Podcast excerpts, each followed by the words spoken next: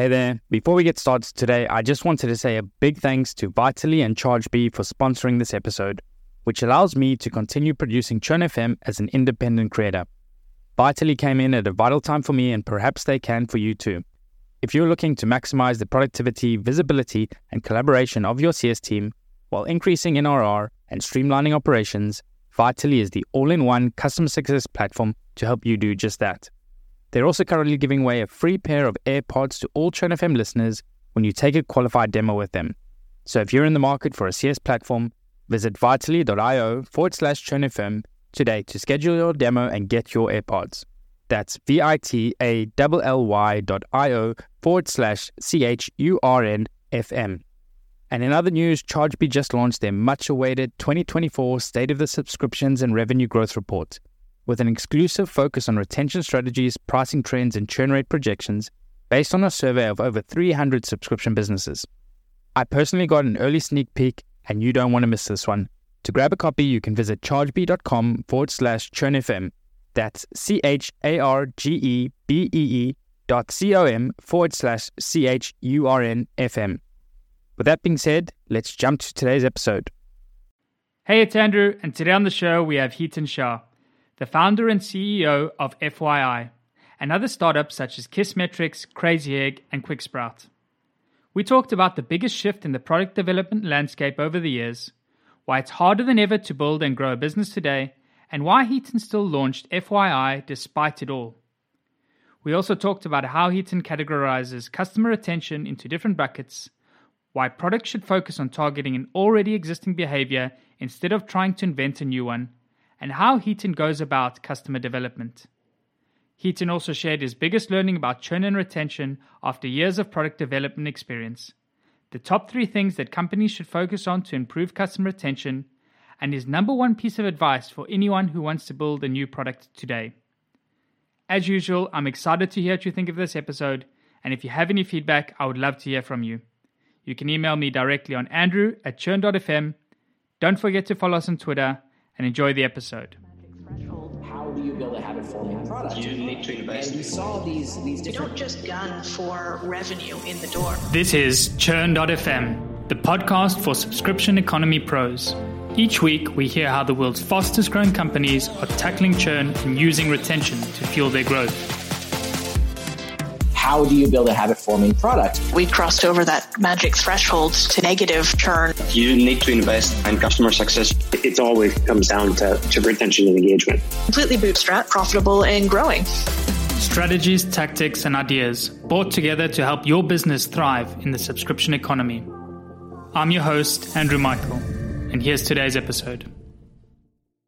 Hey, Hiten, welcome to the show. Happy to be here. One of my favorite topics. Awesome. It's great to have you. So, for the listeners out there, uh, Hiten's probably one of those that needs no introduction. But if you, if you do, he's the founder and CEO of FYI. FYI is a service that helps you organize all your documents in one place and find what you're looking for in three clicks or less. Prior to FYI, Heaton also built five multi million dollar products and co founded Crazy Egg, QuickSprout, and Kissmetrics. He's also the co host of the Startup Chat with our previous guest, Steli Efti, and an investment advisor in over 120 plus companies. So to say he knows a thing or two about building products is an understatement.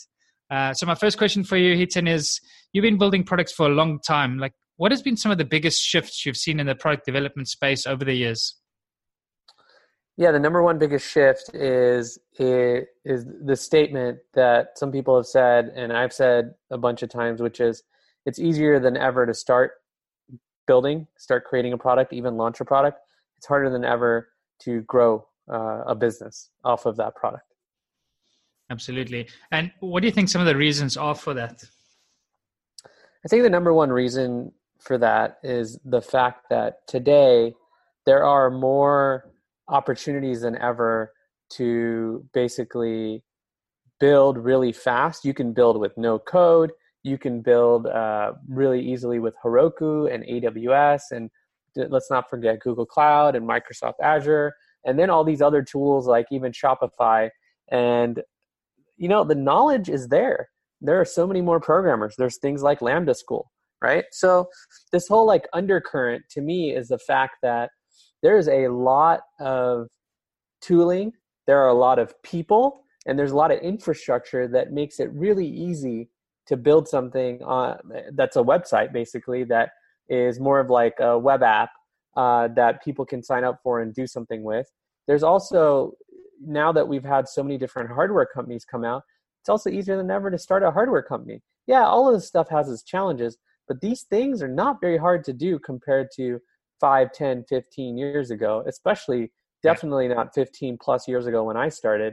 This stuff was unknown. Like we were, we had Ruby on Rails and it was 0.1 when we started it Crazy Egg back in the day. I don't even know where they're at now in terms of how far along, but it's been a solid 16, 15 years, you know, since that thing came out. And things are different. It's just easier. And I, I think that I can't highlight that enough. It's just easier. There's even companies like Zapier that make it easy to connect a bunch of apps together and build some kind of backend for yourself. I'm not even getting into some like more niche products like Firebase by Google and uh, you know all these other things or the fact that you can pretty much run a whole website or even an app using airtable so it's like the tooling is ubiquitous the amount of tooling is ubiquitous and it's not hard to start something yeah, it's, it's like you just really need to know how to Google and you can get started, I think. Uh, so, but then yep. out of that, I mean, you, you said as well that it's becoming harder to actually build a business around it. So, what what are some of the reasons you think like it's becoming more and more difficult to actually build a business as opposed to just building the software like you needed to in the past? So there are a lot of customers out there. Um, there are a lot of customers out there, uh, and that is a positive. That's a plus. And what I mean by that is there's just more people on the internet than ever before. I mean, this is just like a sort of obvious statement, right? And with that comes like something that you think would be easy, which is you can easily go and basically get these customers. I don't yeah. think that's exactly the case because everyone has that idea of we can go get these customers. So everyone's going after essentially a similar customer base. And that's for almost any market. You can be in a niche market and probably find customers and find a way to them that's a little bit different uh, than other folks that are out there. But at the end of the day, we're all going after the same pool of customers. There are a lot of marketing channels out there and a lot of marketing tactics, but there's only a few that actually have scale, such as Facebook, for example, um, or Google search is still a really big deal for most companies. And so this makes it so that you have tons of customers you can get. Absolutely. And yeah. then on top of that, you have everyone going after those customers. And then you have a limited number of channels that have really scaled. So it's harder than ever to make it so that you're actually able to grow a business. And we're not even talking about your product itself and, and sort of the reason we're talking today, which is churn. We haven't yeah. even gotten into churn, uh, which I, I would actually more refer to as retention yeah. uh, than churn because I, I, like the positive, not the negative. Um, sure. But you know, whatever whatever way you look at it, churn usually implies uh, in, in, normally usually implies uh, paid paid products uh, software as a service product. Well, I think retention is a little little broader. Absolutely, and I think as well, like what you're saying now as well, in terms of competition and uh, the different channels being able to scale. Like one of the issues then becomes is like the customer acquisition costs, uh, trying to acquire customers today. And I think there's been a few different studies. I know, like from uh, Price Intelligently, Profitwell, they came out and uh, showed the ch- the trends in customer acquisition costs growing. Uh, and one of those ways, like you say, obviously to combat and battle and be able to compete in channels is to have really, really strong retention. Um, so you're going at it again now uh, and starting out another product, FYI, um, with this in mind. So you already know that uh, things are a lot easier now. Anybody can spin anything up and start competing. Um, channels are becoming more and more saturated. We're fighting, even though there's more customers, there's more of us fighting for those customers. So what are some of the things you're thinking about going into FYI this time that you're going to be different, be doing different from the companies that you previously founded and built?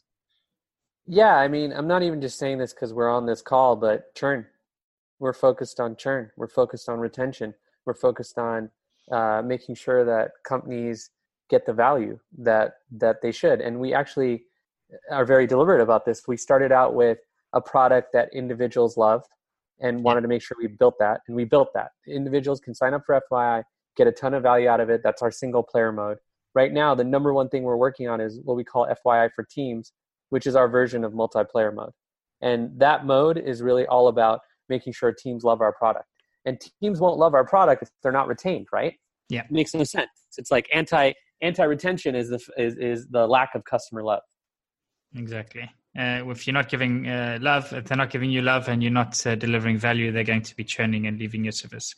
Um, so, what are some of the things then when you're thinking about this? Uh, and I like it that you've taken the approach, like first of all, thinking about that single player mode and really focusing on that end user of the product. Because uh, more often than not, maybe we overcomplicate things in the beginning by thinking of in the context of a team and how companies will be using it. But really, it's the individual users. Uh, how are you thinking about like retention in the context of individual users? What are some of the things you're looking to measure and track? Uh, and maybe give us one or two things you've looked into in ways of improving it. Yeah, the number one thing we look at is literally our daily retention rate, which is what you know, and it's cohorted. So of the people who signed up uh, last week, uh, let's say specifically on Monday, what percentage of those people are still around? And more importantly, we care about what percentage of those people come back the next day. Yeah. Um, and so I, I basically break break down retention into into basically buckets, and then I, and then I use those buckets to um, essentially align like our thinking as a company around retention. So I'll I'll sort of explain how we think about it right now. Basically, what we do is we take retention and then we basically split it into short-term retention, medium-term retention, and long-term retention. So for Okay. us, eh, we're not a game; we're a SaaS product, right? We're a software product. If you're a game, your short-term retention is is measured in in like one to one one day, basically day one. Midterm is like day three to seven, and long term is day seven plus. Right? That's not how we do it. What we do is short term is week one, midterm is weeks two to four, and long term is weeks five plus. So for us, short term retention, we're trying to answer two questions: Do people use a product after their first session? How many times do people use the product in the first week? midterm retention, which is essentially two to four weeks, we're looking at does the product solve a painful enough problem for people? And is the problem a frequent one that people have? And then long term retention is really is the product a part of people's daily lives Yeah. and or workflow? Okay, I, I like how you've broken that up into the three different phases and having sort of key actions that you're looking to measure. Uh, on the term of frequency, because I think it is quite an important one when you look at uh, churn and retention. You mentioned like sort of gaming companies, and uh, a lot comes down to those sort of areas where they're measuring churn and short, medium, and long term. Is comes down to the frequency in which they use the product. Uh, how do you go about measuring and looking at sort of what the natural use case and the natural frequency of a product like FYI is? Yeah, um, I, I think frequency is something you measure, but but it's not necessarily something you can manipulate. And what I mean by that is a lot of people will try to send emails and push notifications and things like that uh, in order to get people back, right, and get that engagement, get that repeat usage. I don't really believe in that being the first place you go. What I believe in is spending a ton of time, almost like an ungodly amount of time, understanding people's behaviors. And the reason is there are really no new behaviors you get to improve. Yeah. You only get to improve existing behaviors. A lot of this, like some people would say, oh, jobs to be done and all this stuff. I, I like to get a lot of the cruft out of it and not talk too much about frameworks that not everyone understands. Simply put, there are things that people on the planet, not off the planet, are doing. And of those things, you want to understand which of those can your software provide a better experience for. So for us, we realized that people have a big problem. First, we identify the problem, which is people have a their number one problem with documents is finding them across all the different apps they use, which is obvious from our value prop that you mentioned. What's not obvious is the behavior that we discovered after literally hundreds of interviews now and different surveying methodologies and studying the market is that people aren't looking to use a search box to solve this problem. They're actually looking to just find documents, period. And they want to do it in ways that align with their behavior. So the behaviors we learned after all that interviewing is basically they find the documents by going in the tools that that they think it's in the tool it's in usually it's tools because they don't remember where it is a lot of the time then they look at what's recently been modified shared with them what's recently been happening because a lot of times they're looking for documents that are recent or they're looking for documents based on the fact that someone shared it with them or someone also has access to it and they want to find it that way and so we built an interface that aligns with those three things and those behaviors. And then the other thing we learned is that the the last ditch effort is people doing a search. And so we yeah. have a search as well. So when you think about it like that, it's literally all about interviewing and all about figuring out exactly how people want to find their documents, not how people want to search for their documents, because that's two different ways to think about it. And what we learned is that people don't use search, even though it sounds like the obvious solution for finding stuff.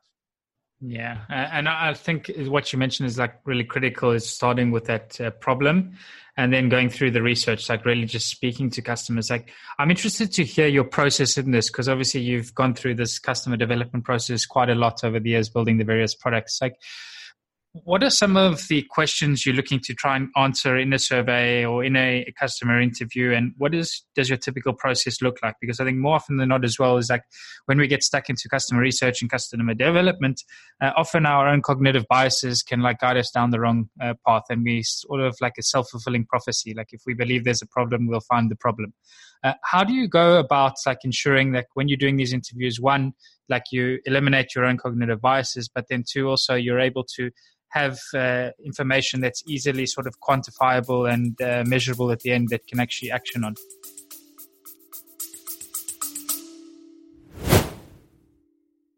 I just want to give a quick reminder that our sponsors of this episode today are Vitally and ChargeBee. Vitally are giving away a free pair of AirPods to all qualified demos, so if you're in the market for a new CS platform, make sure to visit vitally.io forward slash churnfm today. You can also grab a copy of the latest State of the Subscription and Revenue Growth Report by visiting chargebee.com forward slash churnfm and let them both know that I sent you. Now back to today's episode.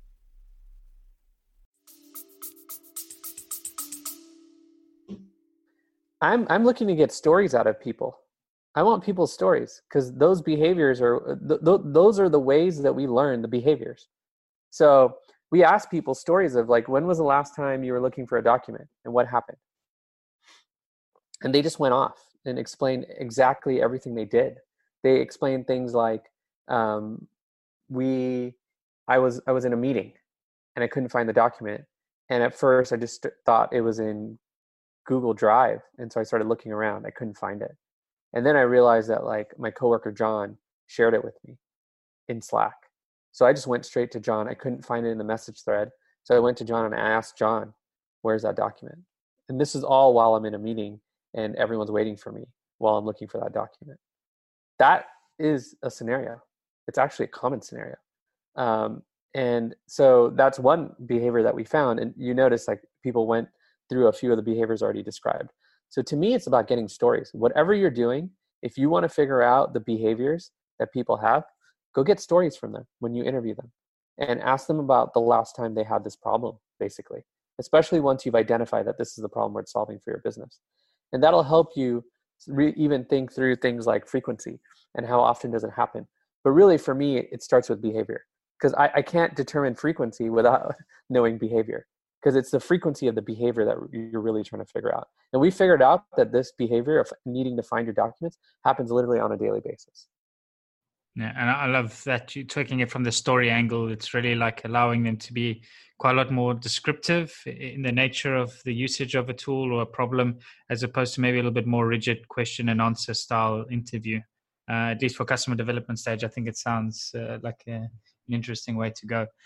Um, so let's uh, fast forward a little bit now as well into um, churn and retention itself. So we talked a little bit about how you go about measuring it and how you're looking at it in the beginning. Like, what is maybe one of your biggest uh, learnings or maybe biggest surprises you found throughout your time building products that had a big impact on churn, but you never maybe expected it to have?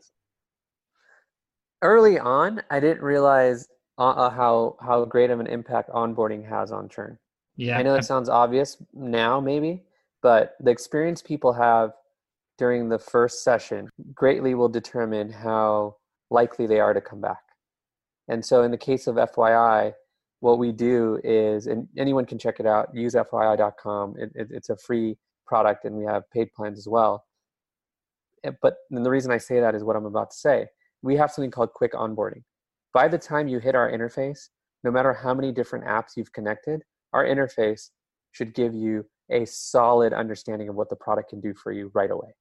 You should be able to see as many of your documents as we can show you right within that first experience, which really happens between two to five minutes. And so we spent a lot of our energy making that a great experience because that's the aha moment. All my stuff is here. When we say find your documents in three clicks or less, all your stuff has to be there. That takes a while. We have to ingest uh, the metadata about all your documents, regardless of how many tools you use and how many you've connected. So it takes a while. So we needed to build something that made it feel like your stuff was there and it was your stuff. And so that's where we spent a lot of our energy. And so to me, that's onboarding. That's the first experience. And in the past, I kind of got lucky. Like with Crazy Egg, we built an experience where you had to create your first snapshot, we called it, which is really like uh, pick a page, pick a set amount of time, and get your first sort of heat map, basically, for a page that you want.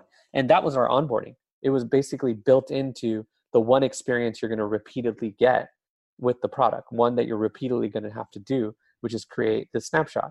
Uh, the the world has evolved, and, and that model of people having to create snapshots might not be the right one anymore. We've done some things around that, but back then, back in 2005, 2006, it was like revolutionary to be able to pick the page you want to track and get this sort of visual representation of it. Um, right, and and it wasn't immediate. That was one of the problems. But the fact that you created it and now you're in anticipation of waiting, and you're going to come back tomorrow and look at it was a key driver. And so for us, like back then, we just made onboarding the, the, the thing we felt like you would have to do to get get value from the product, and you would have to do repeatedly, and that's what made it work. And so this is the way I think about it, which is like that non that that thing that's now intuitive, and a lot of people have shared, talked about, done tests on, growth experiments on, etc. Which is the fact that onboarding has a tremendous impact on uh, on retention. In, in fact, it's probably the number one thing I would be working on if I want to improve retention, which is onboarding. I wouldn't work on anything else, frankly speaking. Yeah, I think this has come up time and time again on the show, and it's like you said, it's almost one of those count not counterintuitive, but when you're first getting started thinking about the problem, I think the the more obvious thought is going to speak to customers that have churned and trying to understand what they're doing, and then trying to fix that reason. But then, when it comes down to it, it's really like uh, like you say, it's not they haven't been able to get to the point where they actually understood the value, uh, so really investing the time and effort in onboarding is is critical. I think one of the things I've also noticed about your products, and uh, maybe you can uh, let us know why as well a little bit. But uh, looking at UseFYI, I mean, uh, if you go usefyi.com, all you really have is a button to sign up. And similarly, I think I don't know if it's changed, but I remember in the past, Crazy Egg had a similar approach where like there was just really the on uh, the sign up button, and then it was a little bit difficult to find like the rest of the uh, site. You had to like click uh, another button to actually like, scroll down the page, or whatever. Like, is there a specific reason? Is anything that you found uh, in experimenting with your homepage of your site uh, when it comes to sort of maybe onboarding or sign up? Yeah, um, the way we think about that is that people are there to take the next step, and either they're going to take the next step or they're not. So all we really care about is them taking that next step. I mean, it's that simple. And, and then what's the next step for FYI? Sign in with Google. Go go after it. Like get get your documents here. Yeah, and then from like you say, you pulling that information. The next thing you said as well then was like in terms of the aha moment and getting them there, like really wanting to get them there as fast as possible you also mentioned that like there's a lot of work that's happening in the background. And for a lot of companies as well it's not always that easy to get to that aha moment immediately. And for some it may take uh, quite a bit of time until somebody actually sees that value and the reason for signing up. So uh, in your case like what are some of the things that you've tried to do or look at uh, in the interim like while you're building up people to this aha moment um, when you're thinking about on, in the context of onboarding? Um we think about the steps we make them take, the order of those steps, like like when should we make them integrate, all those kind of things. I think those things are really important to us too. So you know, like do we do we show them? Uh, do we make them enter in their workspace name? Do we make, make them upload, upload a profile like picture? What do we make them do? So we think a lot about what do we make them do and what kind of value is that going to give them immediately and in the long run? More importantly, every step is scrutinized around does it help retention or is it information that we really, really need? It has to be one of those two. It either helps retention or it's information we really, really need. All right. And then when you say that, like it either helps retention or doesn't, like, what are some of the ways that you're actually measuring? So you mentioned earlier you you're bucketing and you're putting together cohorts, and then you're taking a look at how retention changes and impacts it over time. But how are you measuring like the product changes you're making and the impact that they have on churn so i think like a lot of the time it, it's quite difficult to correlate uh, specific changes but i'm interested to hear like because obviously like churn is an output metric and retention can be impacted in so many different factors but I think the biggest impact really when it comes down to this changes in product. So how are you thinking about like the measurement and understanding the impact on retention when it comes to product changes? Typically it's cohort it's who's been exposed to what features. And so if we can make improvements and actually not let them out to the, to um, everybody that's the key. Because the improvements that we make if they're if everyone has access to them then they don't matter as much as like we can't measure them as easily. And so some people will look at it like we made these updates and they started on this date so everybody after that, that date is exposed to that. And is our retention going up as a result? We tend to look at it like, well, either we can have a holdout group, which is a small percentage of users that don't get the new features, or we can split test it, which give half the half the people one feature, the other half the other. Or we can even do the opposite of a holdout group, holdout group, which is almost like a hold on group, which is basically give only a small population of the customers those features and see if their behavior is different. Because retention is really about behavior are they coming back? And so it's all behavioral to me. And and so uh, the the real right way to do it is not just cohort by time but cohort by what they're exposed to. That would be the most scientific way to do it. And i kind of prefer that when possible. When possible.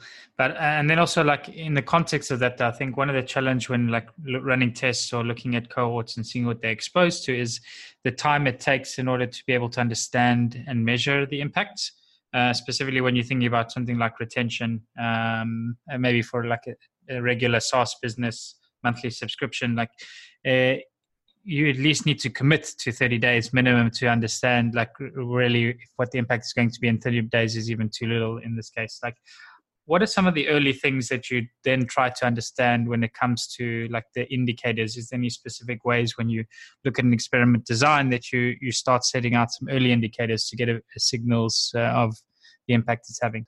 Yeah i mean early indicators for me are more about do they come back are, are more of them coming back the next day?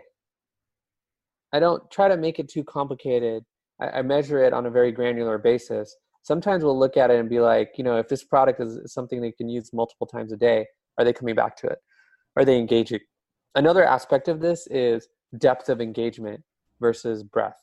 So, are, when they come back, are they spending a lot of time in the product? What are they doing? Or is it a product like FYI where spending a lot of time in it today isn't necessarily what we want? We want people to come to it and then leave it leave because it, they yeah. found what they're looking for, right? So, being able to know what the natural engagement cadence and depth and breadth is for your product once people come back is really important. So we're we're we're scrutinizing engagement in that way which is when people come back what are they doing? And unfortunately like most products don't let you do that very easily. Because it, it's really about granularity of each customer each user. Uh, even the analytics products that are out there are not necessarily the best at letting you see an individual user everything they've done and the fact that this user is constantly coming back or not right? So there's a bunch of aspects of that that we usually just use our database for.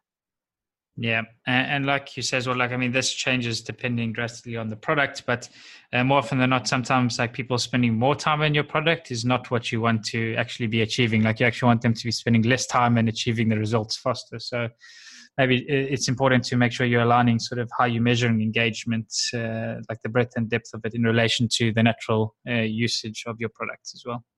Exactly. So we have a question. It's first time trying it out as well, and uh, sent out a tweet earlier just to ask for any questions if anyone had uh, for you, Hiten. So we've had a question that somebody asked as well, uh, Ankit, and he's asked, how do you calculate churn and retention for a seasonal business? So, for example, fantasy sports is given.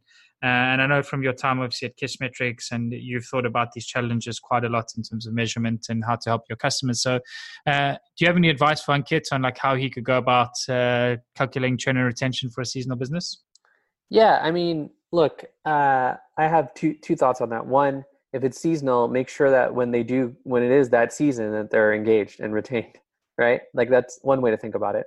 Another way to think about it is a lot of seasonal businesses don't think about this, but to me, it's like, what can you do off season?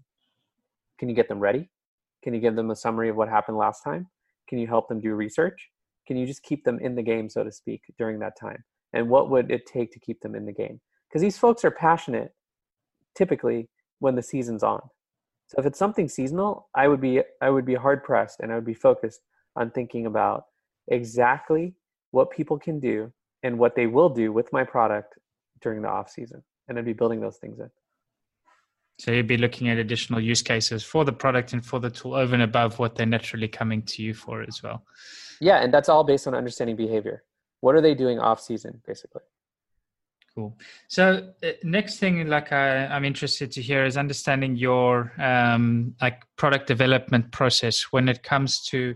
Uh, so in the beginning, we chatted like you said, it's all about churn now, and you really focus on like increasing retention when it comes to like product development. When it goes about prioritization and understanding what to build and how to build it, like what framework do you typically use uh, when it comes to making these product decisions? Uh, around retention? Around sort of like uh, you deciding on what to build next and how do you go about prioritizing the long list of feature requests that come in? Uh, so is it do you ever thinking in the lens through retention and like what impact is this going to have? Uh, and then how are you prioritizing around that? Yeah the number one factor we think through is actually retention uh, when we think about features. We, we think about whether it's going to get retention or not there are a lot of other reasons to think about features like is it going to get acquisition or not right? Are we going to acquire people because of this feature or not? So i think uh, we use that filter on everything like what, what is this feature going to help us accomplish? Is it going to help us get more customers or is it going to help us keep customers? And keep customers is really about retention for us. It's not just like keep customers so they don't churn and they keep paying. It's literally about retention. And then at the moment as well. So when you're looking at retention, we talked about like uh, in the customer context, but when you're measuring it up, what level are you measuring? Are you looking at a user level retention? You're looking customer level retention? What are some like, where's the main focus uh, for FYI? Uh, we are purely focused on building a product that teams love right now. And prior to that, it was about individual uh, people in a company. So we care about that sort of person level, individual person level, more than we care about a company and them paying right now. And over time, obviously, that'll change, but we're always going to care about the individual person level uh, in addition to the company and company churn. Cool. Uh, makes a lot of sense and i think definitely at least i mean if if you think about it from a holistic level is if you're really focusing on that individual uh, like everything else just scales up with it. So if you're managing to achieve really good and strong retention the individual level it impacts uh, all other levels as well at the company and at uh, the mrr or uh, customer level. So next thing i wanted to ask you is uh, i wanted to throw in a hypothetical uh, scenario hypothetical thing is now let's say for some odd reason uh, you decide to take a new job uh, at a new company and uh, you walk into this company it's not doing so great when it comes to churn and retention and you've been tasked now to try help turn things around. Uh, you've been given three months to try and make an impact. Uh, what are some of the things that you would look to do within those first three months to turn things around at this company? Yeah if i'm given three months to make an impact and it's a new company uh, number one thing to do for me would be assess the situation. So what's going on with the in and out of users and customers with the product and how much can I find out? So within the first week, I'm going around finding all the data I possibly can and I'm answering a bunch of questions about the business. And those those questions, uh, I actually haven't shared them before, but I actually call them.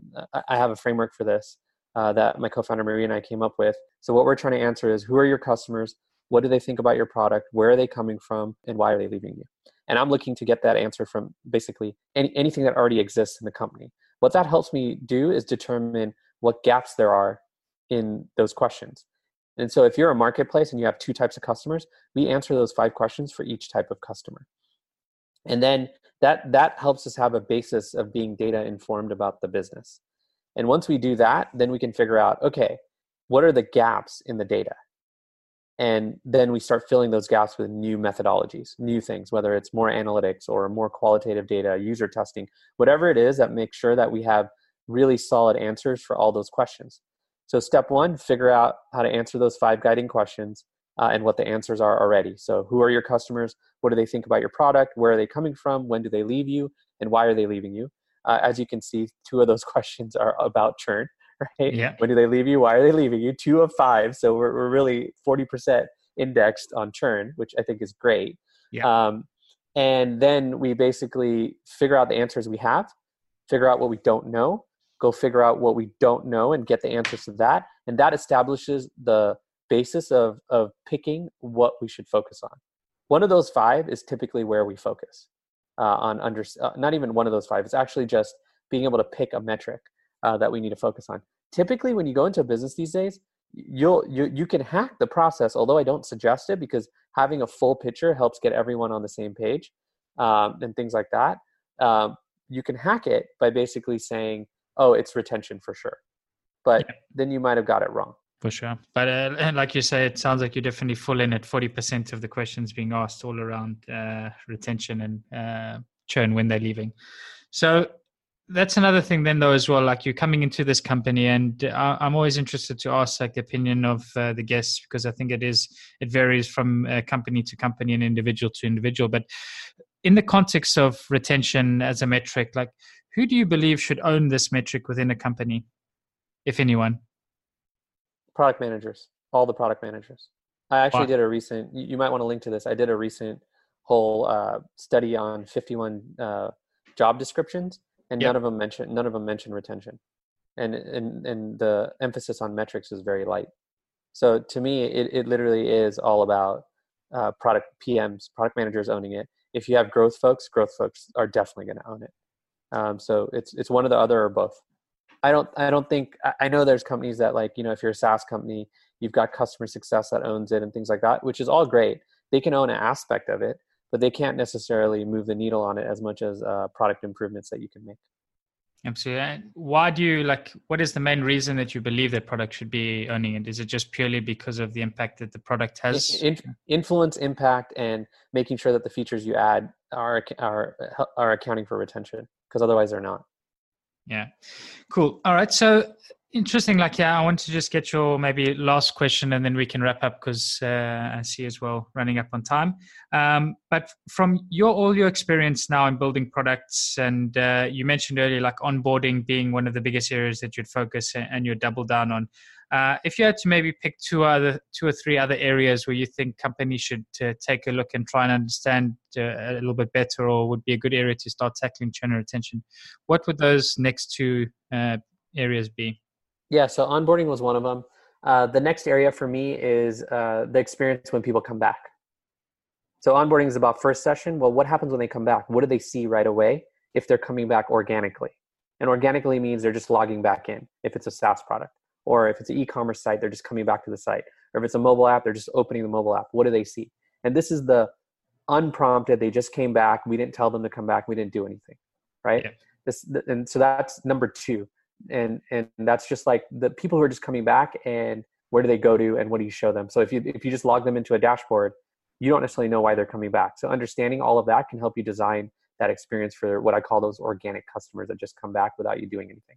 Then there's the third one which is I would go scrutinize all the things that you're doing that's getting people back. All the messaging you have, if people, if it's a social product, people are commenting on things or they're doing things and it's causing people to come back. Well, what are those things that are causing people to come back? Why are they coming back? What are they looking to accomplish? What's motivating them to come back and what's the experience when they come back? The reason is like if these experiences are good, just like if your onboarding experience is good, and I don't mean good, I mean great, then basically people will keep coming back naturally because they want that experience again we spent too much time focused on features and you know not worrying about the utilization of these features and instead we should be really focused on is it a great experience every time people come? And if it isn't how do you make it a great experience? And a lot of that has to do with why are they coming back? What are you doing to cause them to come back? Also what are you not doing that that makes them come back anyway? There's a bunch of these concepts that i would really study. And so it's onboarding then when they come back organically without you doing anything what's happening where are they getting to? And then when they come back because of a reason that you're prompting them for what's what are the reasons and what are they doing when they come back and what's the experience like? And is it a great experience or not? And if not make it better.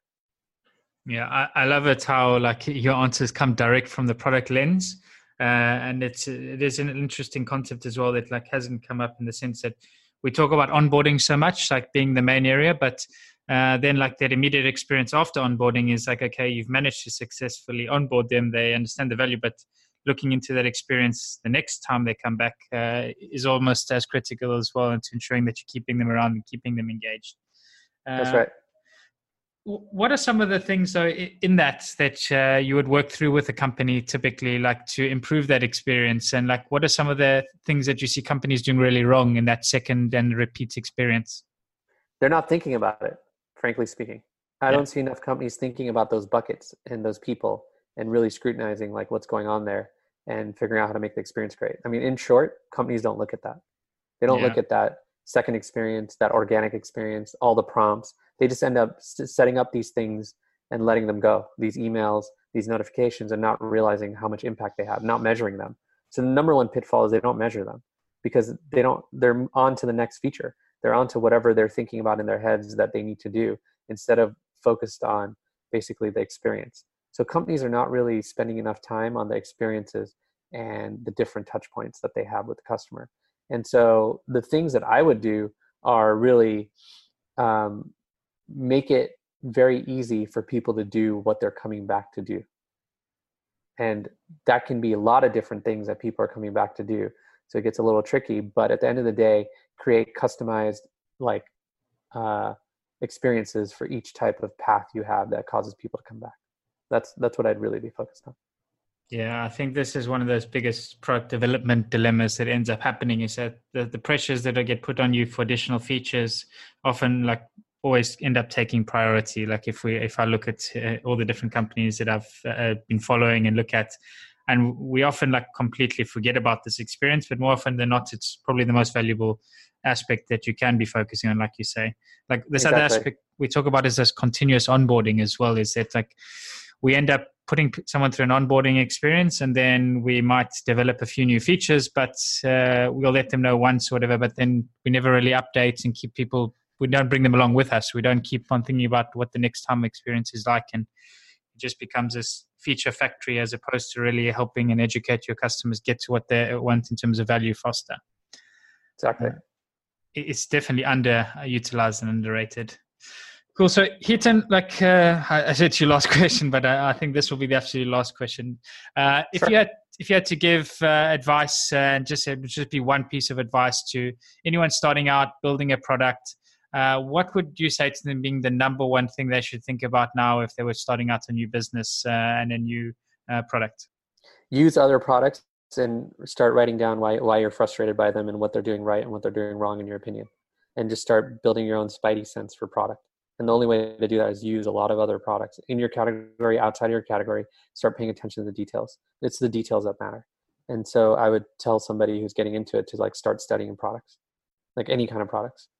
I love that and become a product expert. Uh, also, yeah.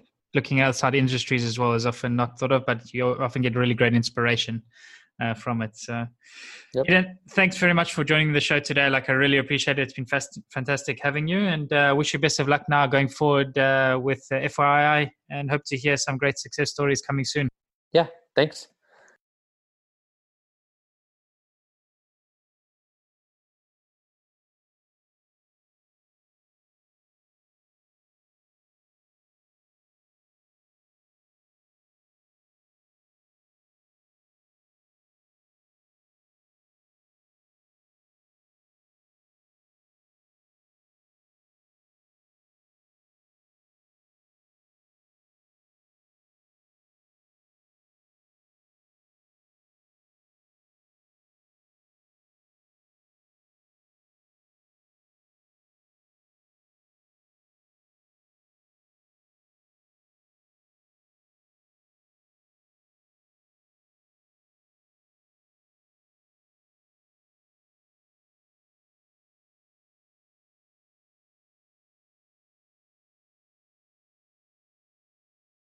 And with that, I just want to say a big thanks again to Vitally and ChargeBee for sponsoring this episode.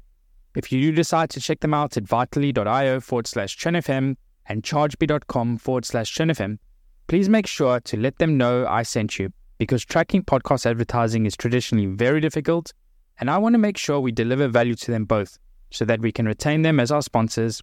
Thanks again for listening, and we'll see you again next week.